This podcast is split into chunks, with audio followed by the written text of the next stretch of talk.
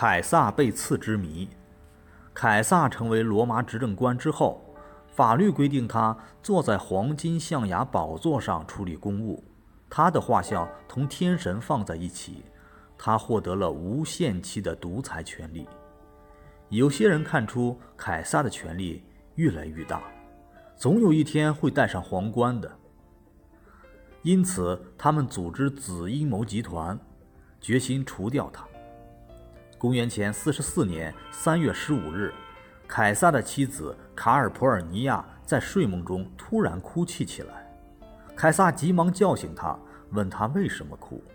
卡尔普尔尼亚说，她做了一个噩梦，梦见凯撒被人刺死了，尸体躺在他的怀里，而且还在流血。罗马人大多相信梦是神灵的启示，因此卡尔普尔尼亚哀求丈夫。这一天千万不要去元老院。凯撒在妻子的一再哀求之下，准备派自己的亲信马克安东尼去元老院通知取消会议。这时，居心叵测的布鲁图突然来访，他花言巧语劝说凯撒自己亲自去元老院宣布取消会议。凯撒被他的话打动了，于是亲自前往元老院。凯撒单身赴会。没有带卫队来。当他刚刚在宝座上落座，一伙阴谋者立即围拢在他身边，他们个个身藏短剑。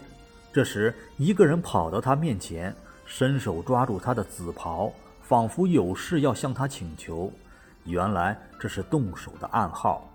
阴谋者们一拥而上，纷纷掏出短剑向凯撒猛刺。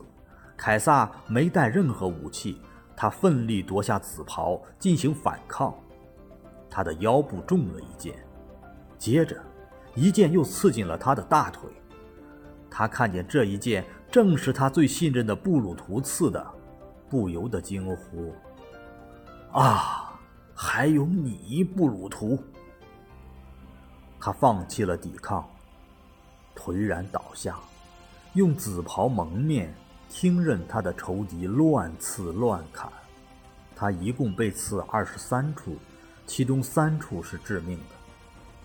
凯撒被刺死之后，布鲁图作为凶手之一宣称：“我爱凯撒，但我更爱罗马。”可是出乎他的意料，罗马没有一个平民对凯撒之死感到高兴。